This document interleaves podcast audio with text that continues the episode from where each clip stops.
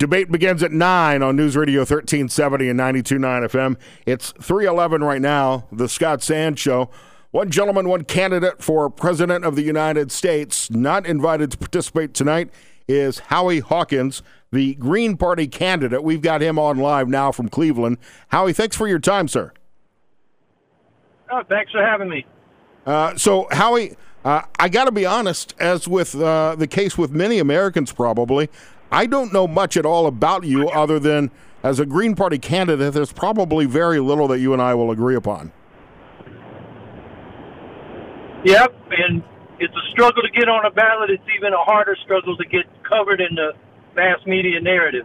So, but so we're on the ballot in enough states to win the electoral college. So, I think that's a reasonable criteria to be included in the debates. Uh, and you and know what? I, I would agree with you. I, I think I, and one of the reasons why I wanted to talk to you, Howie, and I've got Jo Jorgensen later this week, the Libertarian Party candidate, is is I, I think it's unfortunate that for generations now, Republicans and Democrats have colluded in such a way that it's nearly impossible for a third party to ever have any sort of national electoral success. Yeah, I mean, this is the only electoral democracy in the world where partisan hacks of the two governing parties administer their own elections. In most other countries, you have an independent, nonpartisan agency administering the elections. So they set up the rules to make it hard to get on the ballot. And this debate tonight is a fraud. That's what the League of Women Voters called it. They used to host the debates. But back in 1988, Dukakis and George H.W. Bush wrote a contract with each other and handed it to the league who said, no, you know, don't you don't get to pick the moderators or the questions. It should be you answering, you know, from a civic organization like the league. So now there's a contract that's not public between the Democrats and Republicans setting the terms of this debate tonight, and it's sponsored by the Commission on Presidential Debates, which sounds like a government agency, but is in fact a private corporation jointly controlled by the Democrats and Republicans. It's a fraud. So, so Howie, what can you tell me about your, your platform and what you stand for as a member of the Green Party? Well, we stand for working people in this country. We've gone through 45 years of stagnant wages while housing and health care and college for the kids has gone through the roof. So, actually, life expectancies for working class people are in decline because of those economic hardships. So, we have an economic bill of rights everybody who can't find a job in the public sector should be able to, uh, private sector, should be able to go to the employment office instead of unemployment office and say, I want my job, caring for the people and the planet. Social services, infrastructure should be Medicare for all, should be a right, not a buy or die commodity. And then, of course, the climate meltdown, kind of on the back burner with the COVID crisis, but it goes on. I was the first candidate in this country to call for a Green New Deal.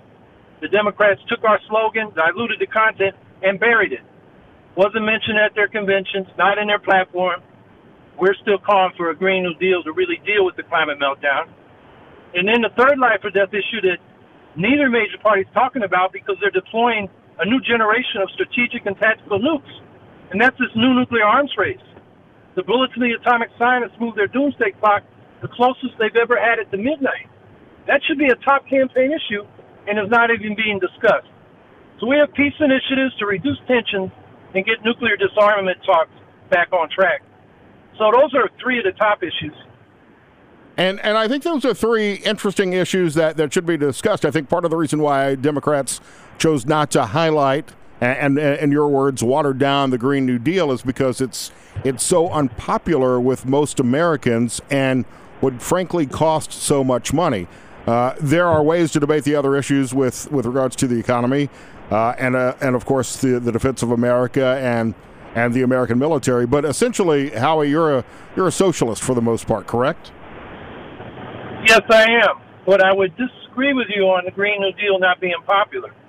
When they polled after it got it went viral, when the uh, Sunrise Movement and Alexandria Ocasio Cortez sat in in Pelosi's office at the end of 2018 percent of Americans were for it, including 64% of Republicans. because people know we got to do something about this climate crisis. So I disagree with you there. I think it's popular, and we could talk about the cost, but to make it short, I'd say it costs more not to deal with it than to, to than to deal with it because if the economy collapses because of climate change, it's going to be a lot more costly. Well, and and how quickly do you think we're we're actually facing a real climate crisis? We're in it. Those wildfires in California and Oregon, people paying attention to that now, but we got those fires in Australia, in the Amazon, north of the Arctic Circle. And that's just one of many indications.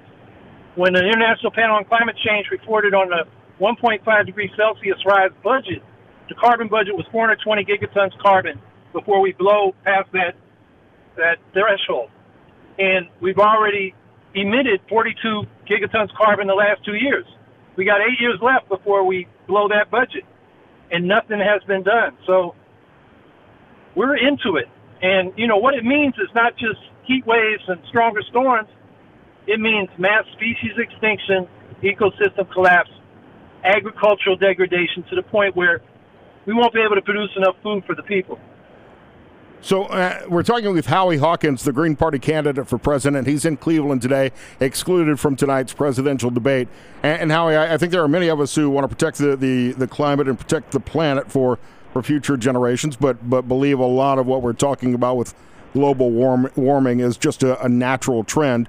And, and it bears the bigger question as you want to talk about eliminating fossil fuels, as you want to talk about making sure that everybody in America has a job that pays – a, a nicer wage than you believe we're, we're earning now uh, on average is, is, how do you pay for all of this? Where does all of this money magically grow in the, the American forest for you to, to pick off the money tree and, and pay for these projects? Well, the U.S. government is a money issuer, and that's what people pay their taxes with. So we can find the money to make the initial investments. And we want to do a lot of the transformation of our productive systems through the public sector, public energy, public transportation, manufacturing, like we did during World War II. In that emergency, federal government took over a quarter of the manufacturing capacity in order to turn industry on a dime into the arsenal of democracy to defeat Hitler, Tojo, and Mussolini. We need to do nothing less to transform the economy. And those public sector provisions of energy and transportation and housing that leads to fees for the energy, fares for the transportation, rents for the housing. So in the long run, like any good investment, it should pay for itself. Well, and just because we, we have our own treasury and can print money doesn't mean that the money continues to hold value the more of it we print, which is part of the, the reason why we need to abolish the Fed now and and and rein this quantitative easing back under control. Uh, Howie Hawkins is on the line with us now. HowieHawkins.us, Green Party uh, candidate for president. Howie, tell us uh, a little bit about yourself and, and, and how the hell you found yourself as a, as a presidential candidate. Well, sort of bad luck. I had no plan to do this. Um, that, and Howie, retired. I gotta, I gotta be honest with you. That might be the best and most honest answer. Whenever a candidate is asked, "Why do you want to be president?" Uh, I, I think the answer should always be, "Well, this was kind of an accident." Yeah, I'm a retired Teamster. I worked in construction and warehouses for 50 years. But that was to pay the bills. I've been an activist since the 1960s, civil rights, anti-Vietnam War, the early ecology movement, and helped form the Green Party. I've run for governor three times in New York. Got as much as 5% when Governor Cuomo wanted to run up the vote to get ready to run for president. And he couldn't take that 5% for granted. And he, after that election, he adopted some of our demands, like a ban on fracking, a $15 minimum wage, and paid family leave. So a lot of people around the country in the Green Party said, Howie, you should run. I was actually working 12 hour shifts at the post office just to supplement my income a little bit after they'd run me for governor for the third time.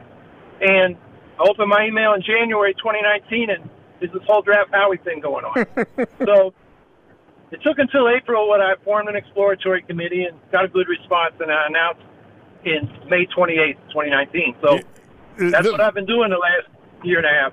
We got a lot of Democrat voters in, in Northwest Ohio, Howie, who would uh, blame, look back on 2016, and in a way blame Jill Stein and the Green Party for siphoning away votes that could have possibly swung the election in favor of Hillary Clinton in 2016. As a Green Party candidate, as a socialist, are you concerned that uh, you may do the same thing uh, and help uh, deflect votes away from Joe Biden that may mean winning the election for Donald Trump? Well, two answers to that. One is exit polls showed that 61% of Jill Stein's voters would not have voted at all if she was not on the ballot. And you plug that number into the close races in Wisconsin, Michigan, and Pennsylvania, it wouldn't have made a difference if she was off the ballot. So the fact is, she didn't quote unquote spoil the 2016 election. The other thing is, you know, the Democrats have lost the presidency to the in the 21st century every time to a Republican got first elected by losing the popular vote. George W. Bush and Donald Trump, and it was the Electoral College that put them in office. So we've been telling the Democrats since Ralph Nader ran in 2000, get rid of the Electoral College, elect the president by a popular vote using ranked choice voting. So you rank your choices. You can rank me first, Biden second, and then you don't have to worry about helping Trump if you're a progressive. And instead of embracing that, the Democrats have spent the last 20 years trying to keep the Green Party off the ballot, which actually hurts them. They don't understand that most of our voters are our voters. If we're off the ballot, those people are not likely to vote for the Democrats. They're going to be disgusted because we got pushed off the ballot. And down ballot, we don't have Greens running everywhere. Our voters are more likely to vote for a Democrat than a Republican. So they're hurting their own candidates down ballot. Um, you know, I just don't think they're playing it smart. We're an easy, you know, target to blame and scapegoat, but it's not solving the problem. You know, Howie, that's a great answer. And, and even though you and I may not agree on on anything, to be perfectly honest, I, I love the fact that when I ask you questions, you had a policy answer and did not use it as an opportunity to attract uh, uh, to attack Donald Trump or even Joe Biden.